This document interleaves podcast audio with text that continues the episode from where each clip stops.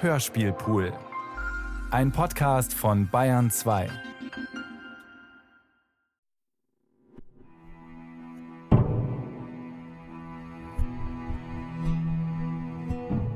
Ich hoffe, Sie wissen, was Sie zu tun haben. Ich werde tun, was ich sehe. Ich habe gesagt, ich hoffe, Sie wissen, was Sie zu tun haben. Ich werde das tun, was ich sehe. Und was sehen Sie? Alle Maßnahmen und Handlungen, die er traf, packte er als Nationalsozialist und SS-Mann an. Aus den tiefen Gründen seines Herzens und seines Blutes heraus hat er die Weltanschauung Adolf Hitlers erfüllt, verstanden und verwirklicht. Umso befremdlicher musste daher für die deutsche Führung des Reiches der Versuch gewisser Kräfte im Protektorat Böhmen und Mähren sein, gegen die Entwicklung Europas anzugehen. Diese Haltung ignoriert die Tatsachen der Geschichte der letzten tausend Jahre und übersieht, dass durch freiwilligen Entschluss seines Staatspräsidenten das Protektorat seit dem 16. März 1939 eindeutig und endgültig zum Reich gehört. Er hat ihn gefragt, was er sieht. Er sieht, Ich sehe. Sie wissen also, was Sie zu tun haben. Ich sehe. Er weiß, Ich weiß, was er zu tun hat. was ich zu tun habe.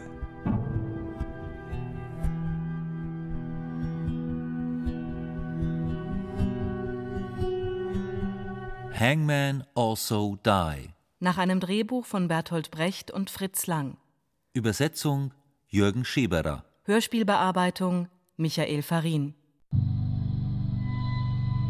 Ratschin, Rajin, Heidrichs Büro.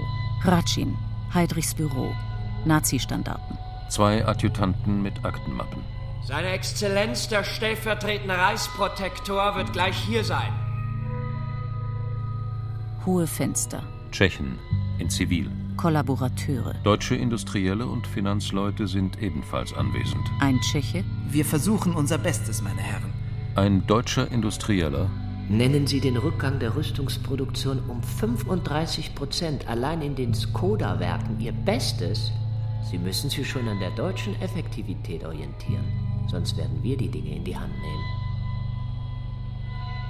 Zu niedrige Lebensmittelrationen. Was glauben Sie denn, wer Sie sind? Kaum Lohn. Er fragt, für wen er sich hält. rechts und links der Tür nehmen zwei SS-Männer Aufstellung. Seine Exzellenz, der stellvertretende Herr Reichsprotektor. In Uniform Reinhard Heydrich. Schlank und straff. die Gruppen bilden Spalier.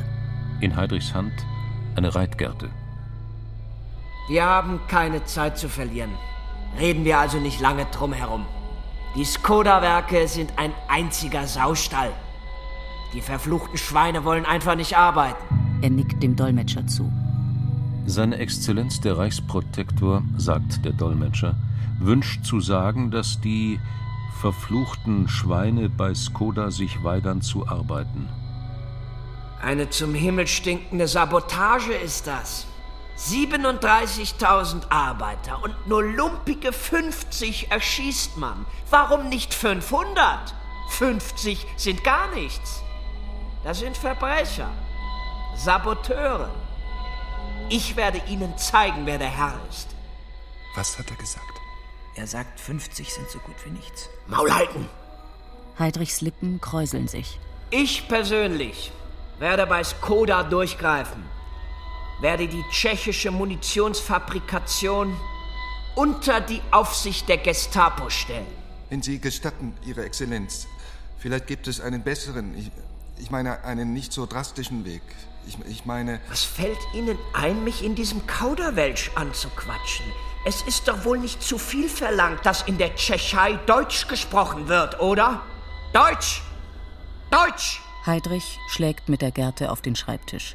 Diesem tschechischen Gesindel werde ich einheizen, das ihm Hören und Sehen vergeht. Diesem Abschaum. Auto! Ein langer, schwarzer Mercedes mit Chauffeur.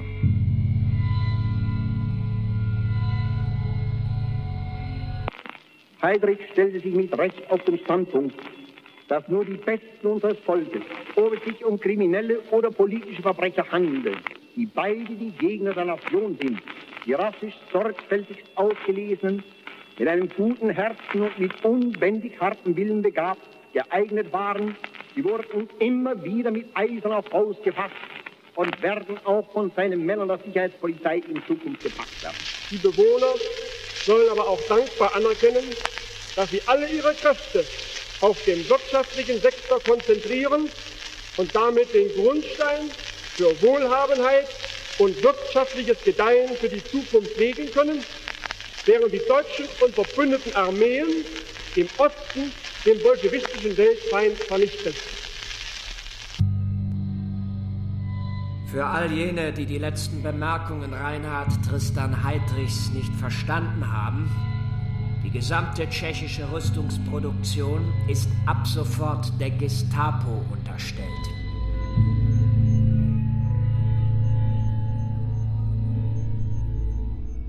Mascha Nowotny trägt einen leeren Einkaufsbeutel.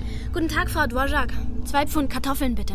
Tut mir leid, Fräulein Nowotny, aber. Sie zeigt auf die Tafel hinter sich mit der Aufschrift Keine Kartoffeln.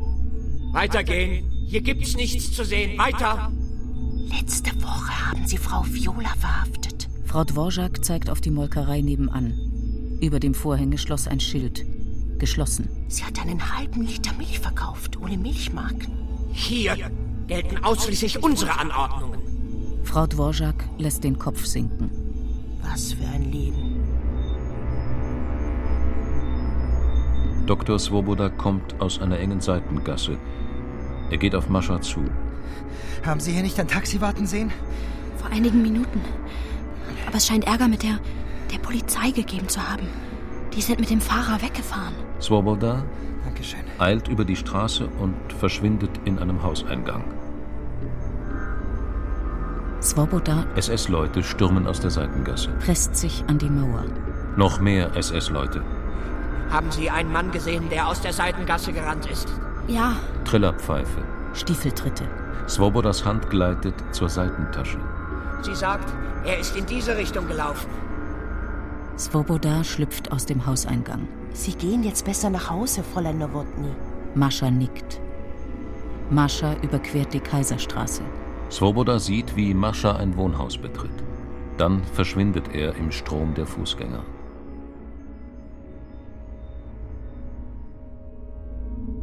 Zimmer zu vermieten. Svoboda klopft. Dreimal kurz, einmal lang. Frau Niemetz? Frau Niemitz starrt ihn an. Ich muss hier bleiben. Mit weit geöffneten Augen schüttelt sie den Kopf. Nein, das können Sie nicht. Versuchen Sie es in einem Hotel. Während dieser Worte Das geht nicht. Sie werden alle Hotels überprüfen. schließt sie die Tür. Svoboda starrt die Tür an.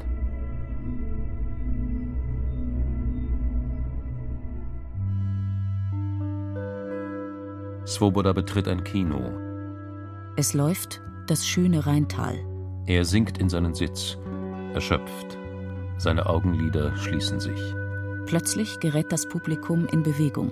Heidrich. Heidrich, getötet? Der Henker. Haben Sie das gehört? Der Henker. Der Henker ist erschossen worden. Svoboda schreckt auf. Heidrich? Erschossen. Erschossen. Der Reichsprotektor? Es ertönt spontan Applaus. Der Applaus geht in Tumult über. Auf der Leinwand erscheint ein Schatten. Film anhalten! Licht an! Sofort das Licht an! Die Lichter gehen an. Was ist hier los? Wer zum Teufel macht hier solchen Krawall? Ein Moment Stille. Eine Unverschämtheit. Die Ausweise. Sofort die Ausweise vorzeigen. Niemand verlässt das Kino. Die Besucher aber bewegen sich entschlossen den Ausgängen zu. Niemand verlässt das Kino. Ein schweigender Strom. Stehen bleiben. Doch die Menge ist zu stark. Ein Krankenhaus. Ein Bett. Heidrich. Das schwere Atmen eines Sterbenden. Eine Rippe zertrümmert. Wenn die Uhr abgelaufen ist, Das Zwerchfell perforiert. ist sie natürlich abgelaufen. abgelaufen. Ein Splitter in der Milz. Einige Schwestern, Vier oder fünf SS-Männer. Menschenansammlungen jeder Art sind verboten. Es herrscht Ausnahmezustand. Alle Türen und Fenster sind zu schließen. Herumlungern auf der Straße ist verboten.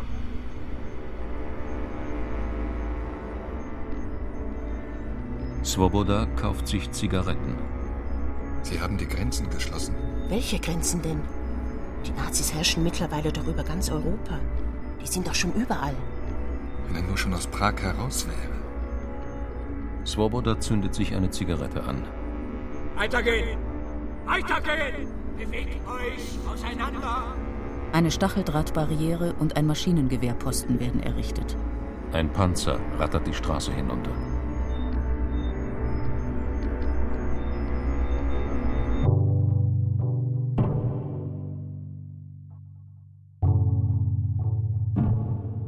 Wohnung Nowotny. Ein kleines Klavier, eine orientalische Brücke, ein oder zwei gute Gemälde, eine Standuhr in der Ecke. Ich habe immer davon geträumt, meinem kleinen Mädchen die schönste Aussteuer mitzugeben. Aber seit diese Deutschen hier sind die Geschäfte leer. Aber Mutter, ich kann mir wirklich kein schöneres Hochzeitskleid vorstellen. Du hast es doch einmal getragen.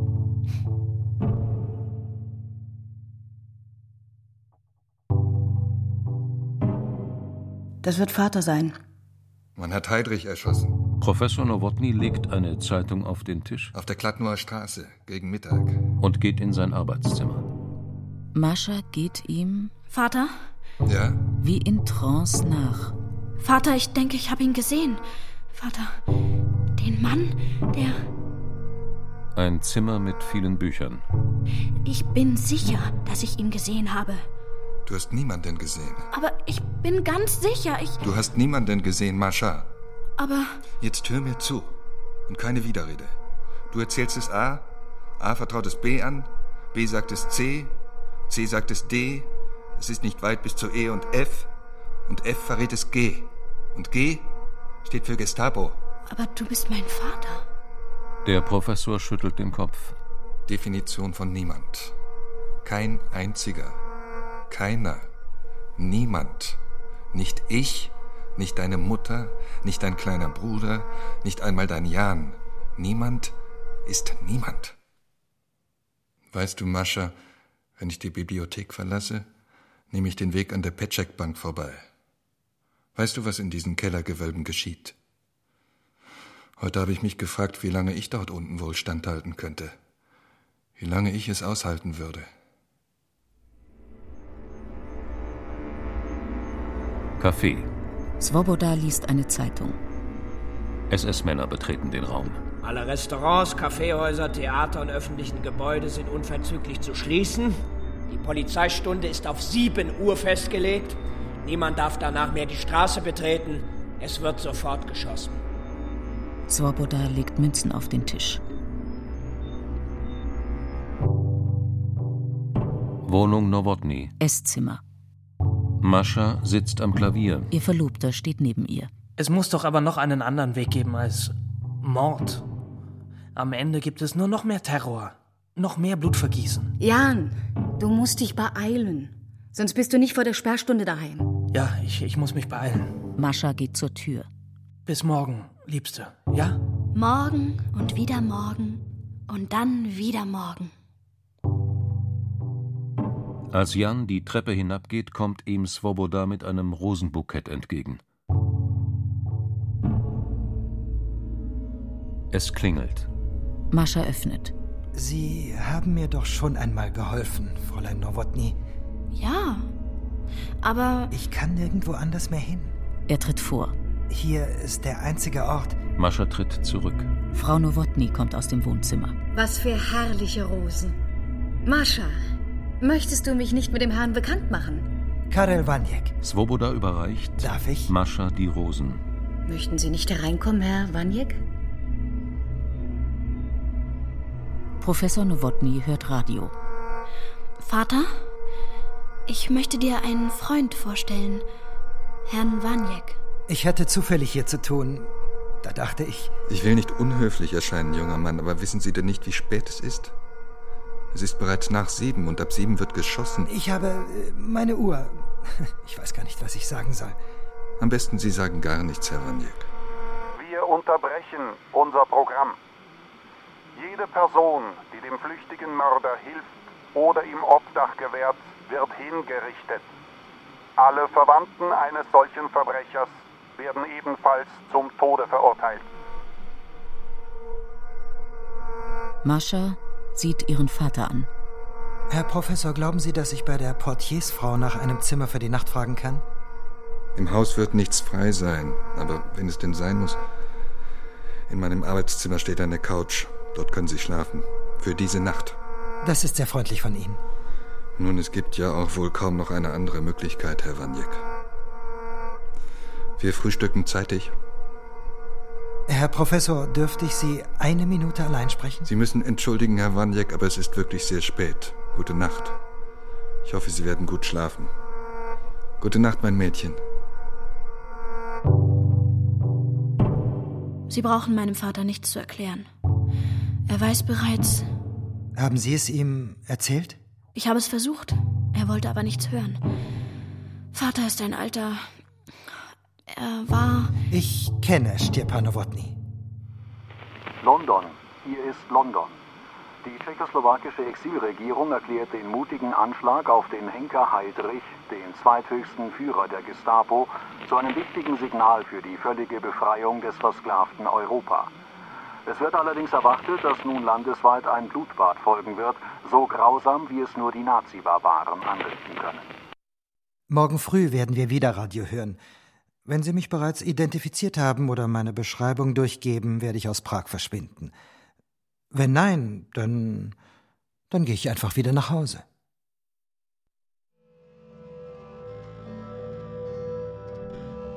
Gestapo. Zimmer 212. Büro Ritter. Dieses Mädchen, das unsere Männer in die falsche Richtung geschickt hat, muss doch schon früher einmal bei Ihnen Gemüse gekauft haben. Das sagte ich Ihnen doch schon. Aber ich kenne Ihren Namen nicht. Frau Dvorak. Und Sie wissen auch nicht, wo sie wohnt? Nein. Also, Frau Dvorak, fangen wir von vorne an. Dieses Mädchen, das unsere Männer in die falsche Richtung geschickt hat, muss doch schon früher einmal bei Ihnen Gemüse gekauft haben.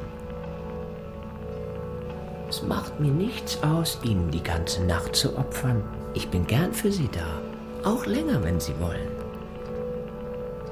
Also, das Mädchen. Frau Dvorak, ich möchte, dass Sie mir genau zuhören, doch beantworten Sie mir zuerst noch eine Frage. Wissen Sie eigentlich, wo Sie hier sind? Antworten Sie. Ja. Und wo sind Sie hier, Frau Dvorak?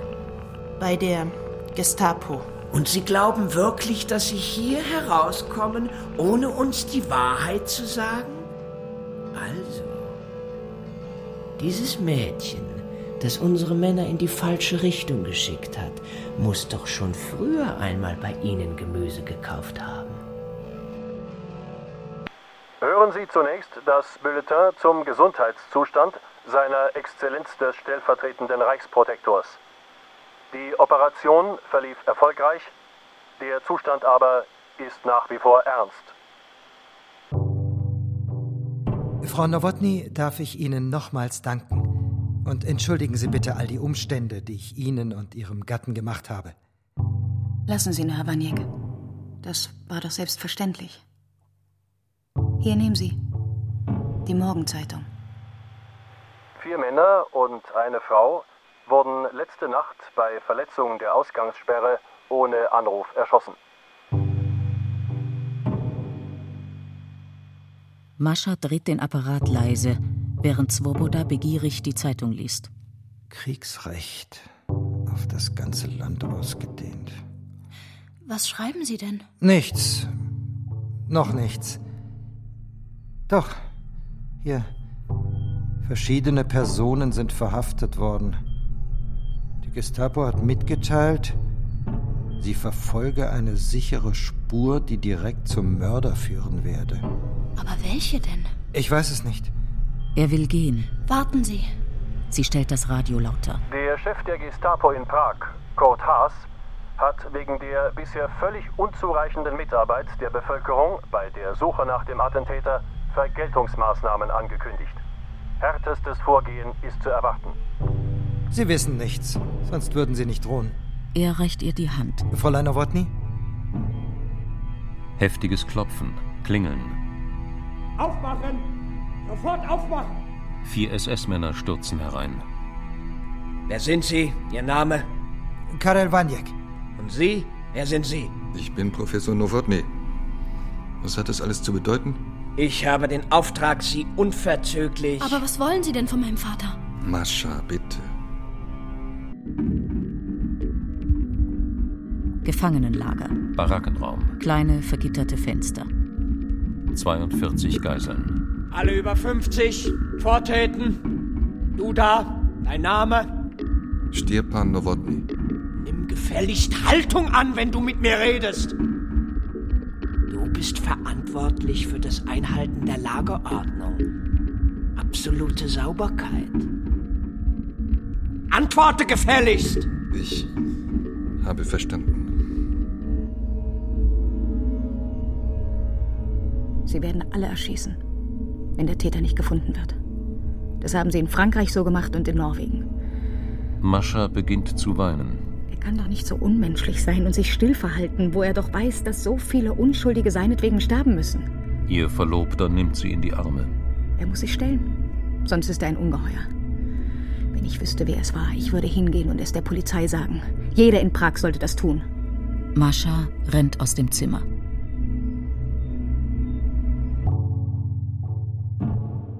Maschas Schlafzimmer.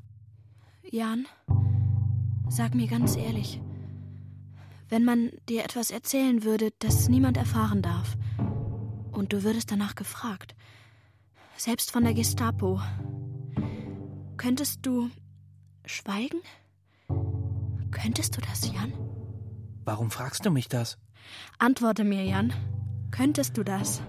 Nun, äh, ich, ich glaube ja. Aber du bist dir nicht sicher? Nein. Niemand kann da sicher sein. Mascha nickt. Niemandem vertrauen. Niemandem. Jan blickt auf das Rosenbukett.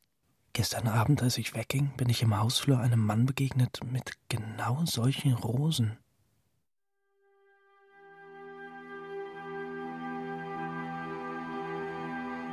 Krankenhaus. Wartezimmer. Sie sind der Nächste, Herr Dedic. Arztzimmer. Gestern fürchtete ich noch Komplikationen, aber heute fühle ich mich schon viel besser. Swoboda schneidet Dedics Verband auf. Sein Arm ist unverletzt. Sie werden ein schreckliches Blutbad anrichten.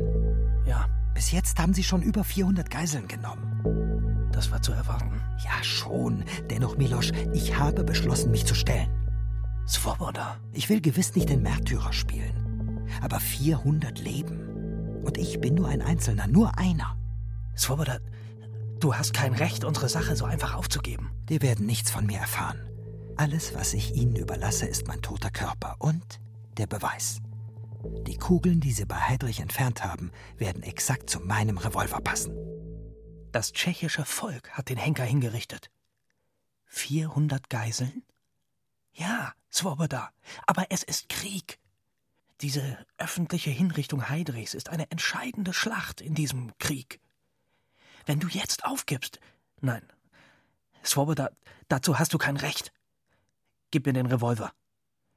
Du hast ein sicheres Alibi. Wenn sie die Waffe bei dir finden würden, wäre es aus damit. Sie gehen zur Tür. Swoboda öffnet sie und bleibt erschrocken stehen. Wartezimmer. Unter den wartenden Patienten sitzt Mascha Nowotny. Herr Dr. Svoboda, kann ich Sie allein sprechen? Schwester? Was werden Sie tun?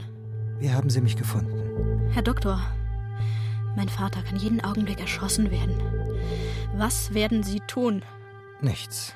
Nichts?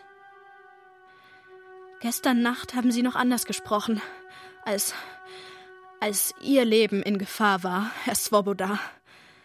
Sie sind der Einzige, der das Leben meines Vaters retten kann. Ich kann mich nicht stellen, wenn Sie das meinen. Aber Sie werden meinen Vater töten. Für das, was Sie getan haben. Wenn einer tut, was ich gestern getan habe, ist er ohnehin nur noch eine Leiche auf Urlaub. Aber wenn Sie mich jetzt anzeigen, was wäre gewonnen? Sie würden Ihre gesamte Familie in Gefahr bringen. Sie glauben, weil wir Ihnen gestern geholfen haben, haben Sie uns in der Hand. Das haben Sie fein eingefädelt. Gehe ich zur Polizei, wird meine Familie erschossen. Schweige ich, wird nur mein Vater erschossen. Was sind Sie für ein Mensch? Straße vor dem Krankenhaus. Eine Pferdedroschke. Zur Petcheckbank. Zum Gestapo-Hauptquartier? Ja, beeilen Sie sich. Gestapo. Zimmer 212. Fräulein Nowotny, Sie wollten eine Aussage machen? Ja. Mein Vater, Professor Nowotny, ist als Geisel genommen worden. Das ist uns bekannt. Aber er hat mit der er hat mit der Schießerei gestern nichts zu tun. Er war den ganzen Tag in seinem Arbeitszimmer.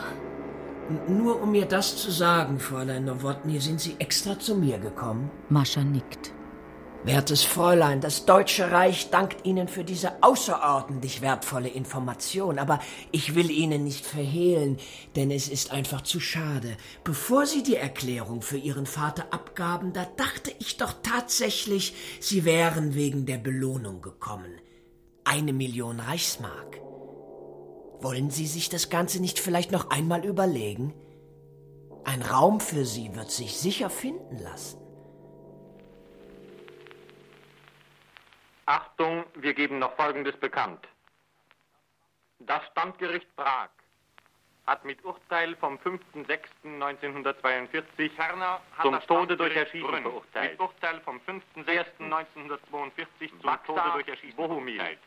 Erst Universitätsprofessor.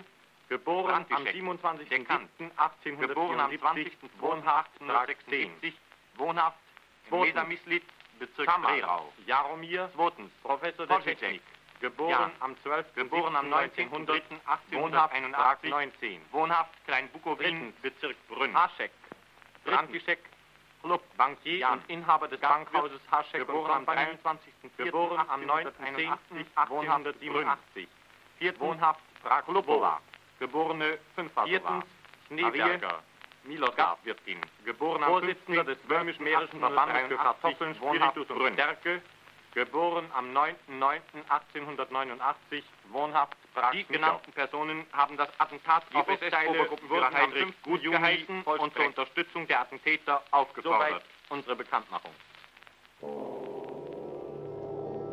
Es tut mir leid, dass ich Sie so lange habe warten lassen, Fräulein Nowotny, aber ich wollte Ihnen das Wiedersehen mit einer guten Bekannten ermöglichen.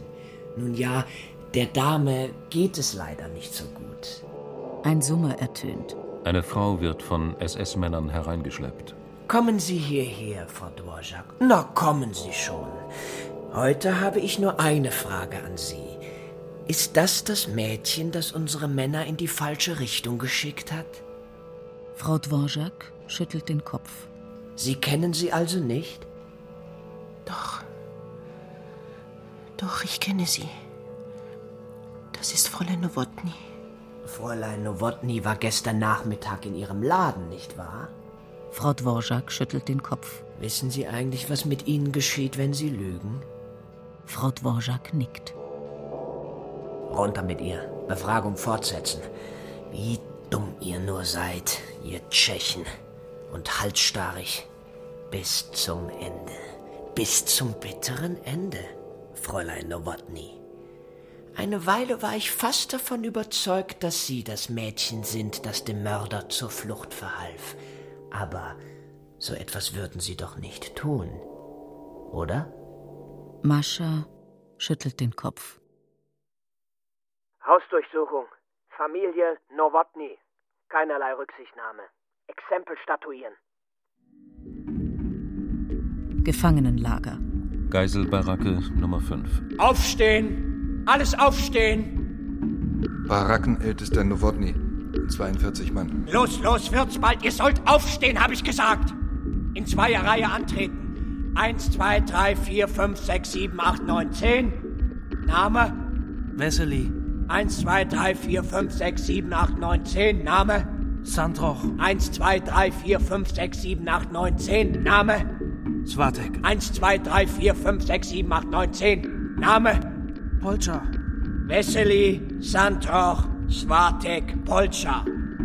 5.30 Uhr. Macht euch bereit. Heil Hitler! Gestapo. Zimmer 212. Hier ist das Protokoll. Unterschreiben Sie bitte alle vier Kopien. Was? Was soll ich unterschreiben? Das Protokoll Ihrer Aussage. Die Protokolle Ihrer Aussagen. Das wäre es dann schon, Fräulein Nowotny. Wir werden alles in aller Ruhe überprüfen. Übrigens, in genau 30 Minuten werden die ersten 40 Geiseln erschossen. Sie müssen jede Seite einzeln unterschreiben. Zu Ihrer Beruhigung. Ihr Vater ist noch nicht bei diesen ersten 40. Er stempelt ihren Passierschein. Sie können jetzt gehen, Fräulein Nowotny. Achtung, Achtung, Achtung! Zur Aufklärung des Anschlages an SS-Obergruppenführer Heydrich zur Aufklärung des Anschlages fallen nicht unter die Androhung des Erschießens nicht unter wenn die Androhung des Erschießens 6.1942 20 Uhr. Wer nach bei einer Dienststelle der Geheimen Staatspolizei oder einer sonstigen Polizeidienststelle gemacht werden, hat diese spätestens innerhalb der nächsten 24 Stunden hat einer der vorgenannten Dienststellen innerhalb der nächsten 24 Stunden mitzuteilen. Wer diesen Mitteilungspflichten nachkommt, erhält eine angemessene Belohnung. Eine angemessene Belohnung. Wer dagegen die Mitteilungspflichten zuwiderhandelt, wird mit einer Familie, wird mit einer Familie erschossen. Das Vermögen der Familie wird eingezogen. Das Vermögen wird eingezogen. Der Reichsprotektor in Böhmen und Mähren in Vertretung gezeichnet Frank. Wir haben Ihre Aussage überprüft, Fräulein Nowotny. In ganz Prag existiert kein Architekt Karel Waniek. Das heißt, Sie lügen. Ich muss Sie jetzt leider verhaften. Wo, sagten Sie, sind Sie ihm das erste Mal begegnet? Und er sagte, sein Name sei Waniek? Gefangenenlager? Büro des Kommandanten. Ja, Waniek. Karel Waniek. Und wie, Professor Nowotny, ist sein richtiger Name? Das weiß ich nicht. Gestapo. Hauptquartier. Aber nein, Mascha studiert Musik. Nun, Frau Nowotny, lassen Sie uns von vorn beginnen. Dieser Karl Waniek, ist das nicht ein ehemaliger Kollege Ihres Gatten? Ist es eigentlich bei Ihrer Tochter die Regel, dass sie die Nacht mit fremden Männern zubringt? Wie oft hat dieser Mann bei Ihnen übernachtet? Gefangenenlager. Nur diese Nacht. Wegen der Sperrstunde. Warum hat er Sie gerade an diesem Abend aufgesucht? Gestapo. Ich weiß es nicht. Antworten Sie gefälligst. Was war der Grund seines Besuchs? Gestapo. Ein Höflichkeitsbesuch, um meiner Tochter und uns eine Aufwartung zu machen. Und warum hat dann Ihre Schwägerin behauptet, es sei der Verlobte Ihrer Tochter gewesen, der bei Ihnen übernachtet habe? Wie ist der wirkliche Name dieses Fremden? Karel Waniek. Ist Ihre Tochter verliebt in ihn? Seine wirkliche Adresse? Ich weiß es nicht. Aber ein Karl Waniek existiert nicht. Einer Ihrer Studenten? Er sagte, er sei Architekt. Ja, mein Bruder war auch da. Aber der arme Junge weiß doch nichts. Er ist doch noch ein Kind.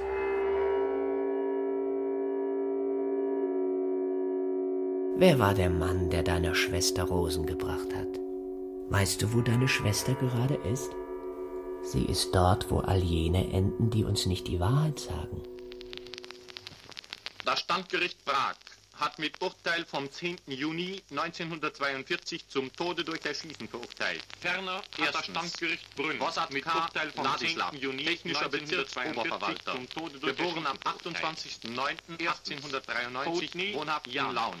Gastwirt. Zweitens. Geboren am 16.11.1900 wohnhaft in Wischau. Geboren am 14.10.1896 geboren in Laudova. Karla. Drittens. Geboren am 26.06.1907 geboren am 27. 1897 wohnhaft in Laudischek. geboren am 25.12.1925, wohnhaft in Löschna, geboren am 19. Valachisch 1899, wohnhaft in Lamskova, Rojena. Fabranek, geboren am 22.06.1901, geboren am 19.12.1898, Löwenbein, in Emil Israel, Jude. Advokat. Die Urteile wurden am 10. Juni 1906, das Vermögen der Verurteilten wurde eingezogen.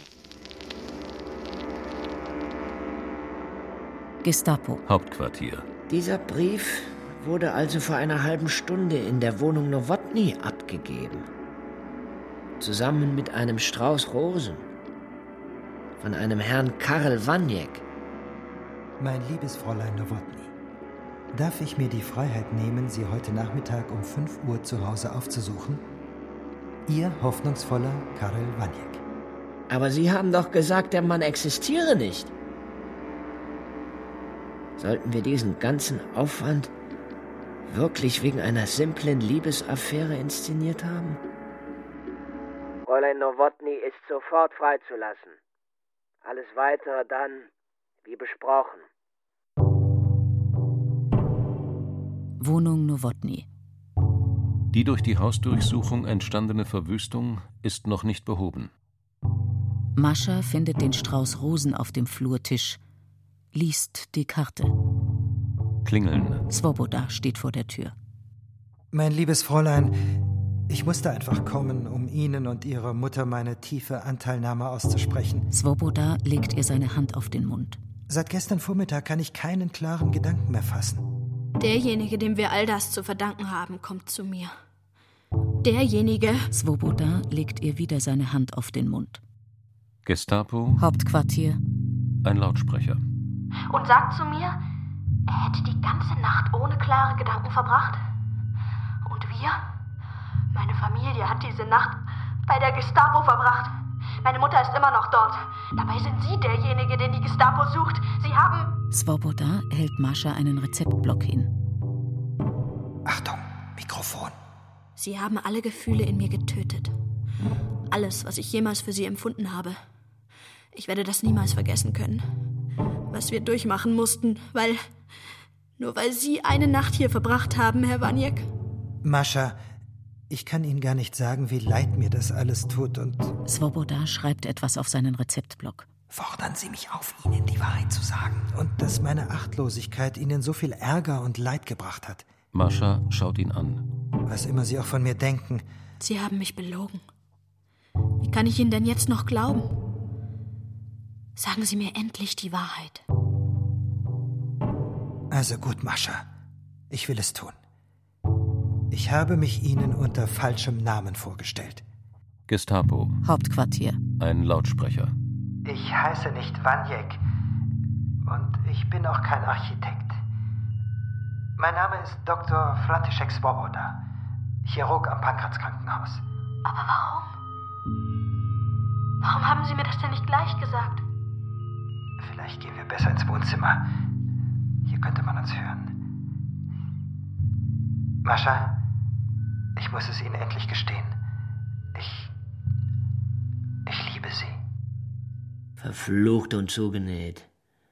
Jetzt haben wir unsere Zeit doch tatsächlich mit einer Liebesromanze vertrödelt.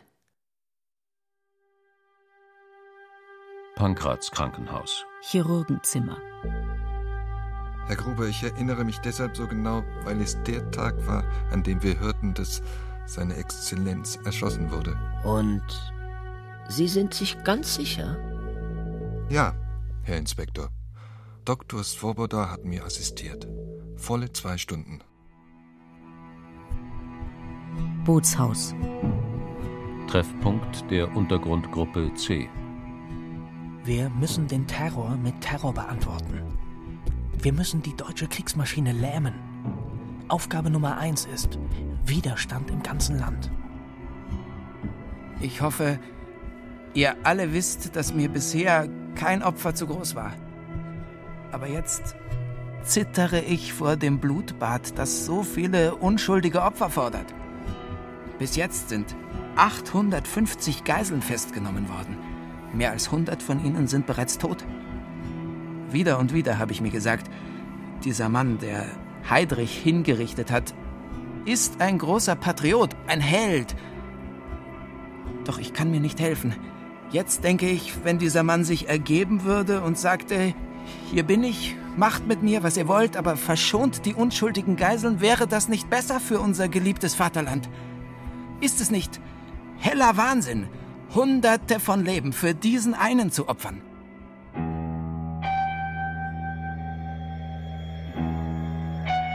Villa Zocker. Speisezimmer. Zocker und Gruber sitzen an einer Tafel, die mit Leuchtern, Silbertellern und Kristall geschmückt ist. Bei unserem, äh, naja, unserem, Sie wissen schon, wie ich das meine, unserem Treffen heute hatte ich eine wirkliche Inspiration, eine Eingebung. Ich erklärte Ihnen, es sei doch wohl heller Wahnsinn, Hunderte von Leben für diesen einen zu opfern. Und dann sagte ich, die Leute, unsere Leute, würden bereits den Untergrund für die Geiselhinrichtungen verantwortlich machen. Gruber legt die Gabel nieder und blickt Zocker an. Dann geht er zu einem Tischchen, holt eine Zeitung und wirft ihm diese an den Kopf. Es ist heller Wahnsinn von diesen fanatischen Verschwörern, die Militärmacht Deutschland herauszufordern. Sie schneiden sich ins eigene Fleisch, wenn jetzt Hunderte von Leben für diesen einen Verbrecher geopfert werden. Zorka erschrickt. Herr Gruber, Sie meinen, die könnten das bemerkt haben? Vielleicht ist es besser, wenn ich die Stadt verlasse. Und, und äh, ich sollte wohl besser nicht mehr für die Gestapo tätig sein. Wohnung Nowotny. Das Telefon klingelt. Ja, hier spricht Mascha Nowotny. Nowotny, ich habe Ihnen mitzuteilen, dass Ihr Vater morgen um 6 Uhr früh hingerichtet wird. Sie können ihn vorher allerdings noch einmal sprechen. Gefangenenlager. Ein schmutziger Raum mit zwei Stühlen und einem vergitterten Fenster. Zehn Minuten, Nowotny. Nicht mehr. Vater. Wie geht es Mutter? Und Beda? Mutter hat immer wieder versucht, dich zu besuchen. Mascha, wir haben nicht viel Zeit. Man hat mir nicht einmal erlaubt, noch einen Brief zu schreiben. Also werde ich dir jetzt zu sagen versuchen. Für euch da draußen, die ich liebe. Ich hoffe, ihr werdet bald wieder in einem freien Land leben. Und wenn diese Zeit endlich gekommen ist, dann vergesst niemals, dass man Freiheit nicht besitzt, wie einen Hut oder ein Stück Zuckerzeug. Es gilt immer aufs Neue, für sie zu kämpfen. Die Zeit ist um, Nowotny. Mascha sieht durch das Fenster, wie ihr Vater zu einem Lastwagen geführt wird. Das Leben ihres Vaters, Fräulein Nowotny, liegt jetzt ganz in ihrer Hand. Hinter ihr steht Gruber.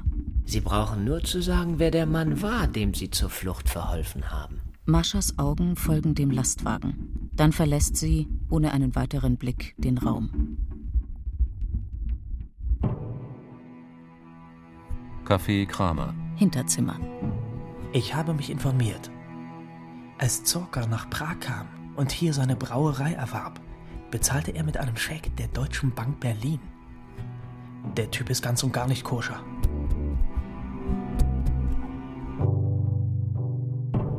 Wohnung Nowotny. Jan, begleitest du mich? Ich will zum Lager fahren. Wegen Vaters Leiche. Jan zeigt Mascha die Zeitung. Mascha! Hier stehen die Namen aller Männer, die heute Morgen hingerichtet wurden. Dein Vater ist nicht dabei. Aber ich habe doch gesehen, wie er auf den Lastwagen stieg. Sie geht zum Telefon. Hallo? Fräulein Nowotny? Ach, Ihr Vater? Ja, das war ein kleiner Irrtum, eine Verwechslung. Mascha Nowotny ist weiterhin strengstens zu observieren. Wohnung Nowotny. Es ist ekelhaft. Sie spielen mit den Menschen wie die Katze mit der Maus. Es ist doch alles unwichtig, Jan. Solange Vater lebt.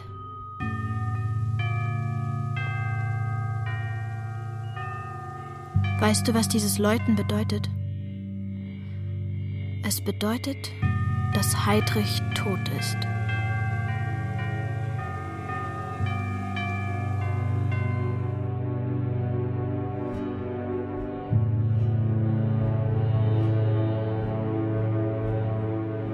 Als Vergeltung für den feigen Mord am stellvertretenden Reichsprotektor Reinhard Heydrich wird angeordnet, dass beginnend heute Mittag 2 Uhr die Erschießungen alle zwei Stunden stattfinden.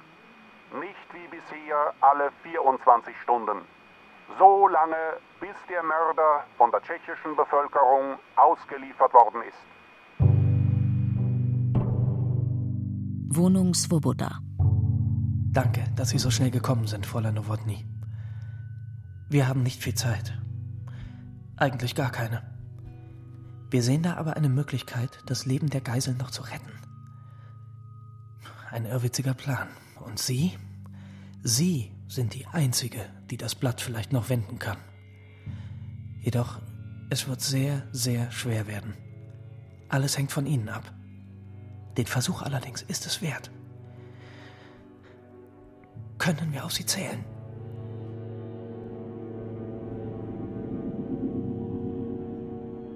Restaurant Goldene Wachtel. Zorka betritt das Lokal. Svoboda drückt Maschas Hand. In unmittelbarer Nähe ein Gestapo-Spitzel. Mascha schreit plötzlich auf. Ihr Glas fällt zu Boden. Mascha flüstert aufgeregt mit Svoboda. Sie schaut in Richtung Zorka. Svoboda spricht sie an, doch sie scheint ihn nicht mehr wahrzunehmen. Plötzlich steht sie auf und geht zum Tisch von Zorka. Zorka schüttelt den Kopf. Aber natürlich sind Sie das gewesen. Zorka schlägt auf den Tisch. Nein, ich verwechsle Sie nicht. Zorka steht erregt auf. Ich bin mir absolut sicher. Gestapo, Abteilung E, Schirmer. Was ist hier los? Was wollen Sie von diesem Herrn? Mitkommen. Alle beide. Wir klären das besser an einem anderen Ort, mein Fräulein. Gestapo. Zimmer 212. Dieses Mal werden Sie reden müssen, Fräulein Nowotny. Sie glauben also, Herrn Zorka wiedererkannt zu haben, als den Mann, dem Sie in der Karlsgasse zur Flucht verholfen haben, als den Mann, der Heidrich erschossen hat. Und das sollen wir Ihnen wirklich glauben? Gefangenenlager? Baracke 5. Drei weitere um vier, um sechs wieder drei und so weiter. Wenn es so weitergeht, sind wir morgen Abend alle tot. Achtung! Folgende Gefangene vortreten. Skalda, Formacek, Wodruba. Gestapo. Hauptquartier. Fräulein Nowotny, wir werden die Erschießungen so lange fortsetzen müssen, bis der Mörder gefasst ist. Die Chancen für Ihren Vater sind. Ja, ja, ich war an jenem Tag in der Karlsgasse. Und Sie sahen den Mörder aus der Seitengasse kommen. Das habe ich Ihnen doch schon gesagt. Es war der Mann aus dem Restaurant.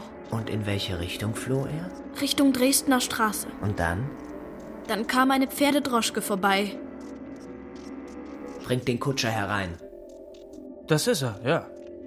Ohne jeden Zweifel. Er ist an der Ecke Karlsgasse und Dresdner Straße zugestiegen. Richtig. Und er sagte noch, fahren Sie so schnell Sie können. Zocker behauptet, zur Zeit des Mordes an seiner Exzellenz, dem stellvertretenden Herrn Reichsprotektor, zum Mittagessen in der Goldenen Wachtel gewesen zu sein. Ja, sicher. Das habe ich längst veranlasst. Ich werde Sie weiterhin auf dem Laufenden halten. Oberkellner Nowak? Ja, Herr Oberst? Erinnern Sie sich an den Tag, als der stellvertretende Reichsprotektor erschossen wurde? Aber selbstverständlich, Herr Oberst. Das war vergangenen Mittwoch. Genau. An diesem Tag war da Herr Zoka bei Ihnen zum Mittagessen? Nein, Herr Oberst. Sind Sie sich da ganz sicher? Aber natürlich, ich hatte für ihn wie immer seinen Tisch freigehalten und sagte noch zu Albert, vielleicht ist der Herr Zorka krank geworden. Zorka behauptet weiterhin, es handele sich um ein Komplott gegen ihn. Ja, und dass alle Zeugen lügen. Er beruft sich auf seine jahrelange Loyalität. Vielleicht bringt die Hausdurchsuchung Licht ins Dunkel. Villa Zorka. Tür aufbrechen. Ein offenes Schreibtischfach. Zocker zwischen zwei SS-Männern. Darin ein Revolver. Fast von Sinnen. Zocker starrt sprachlos auf die Waffe. Gehört die Ihnen? Zocker heult auf.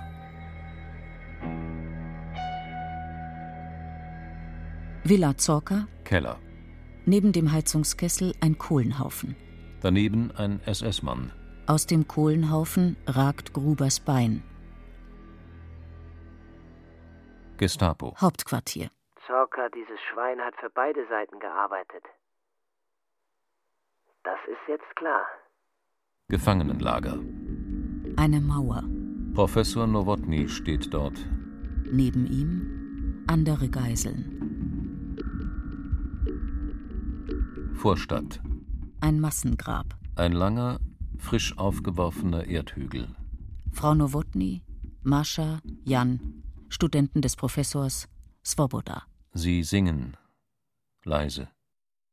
Im Sterben nicht anders als im Leben, Bruder, wirst du dich diesen nicht ergeben.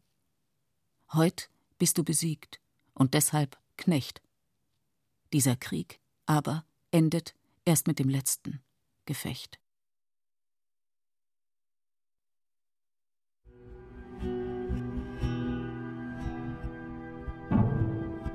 Hangman Also Die nach einem Drehbuch von Bertolt Brecht und Fritz Lang. Übersetzung Jürgen Scheberer. Hörspielbearbeitung Michael Farin. Komposition Lar Zeitblom. Mitwirkende Barbara Melzel, Beate Himmelstoß, Burkhard Dabinus, Gerd Heidenreich, Jens Harzer, Laura Mehr, Paul Herwig, Stefan Bismeier, Tanja Schleif, Tobias Lelle sowie Peter Lersch, Michael Schneider und Michael Winter. Ton und Technik Hans Scheck und Daniela Röder.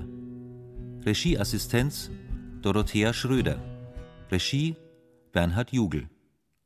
Produktion Bayerischer Rundfunk 2005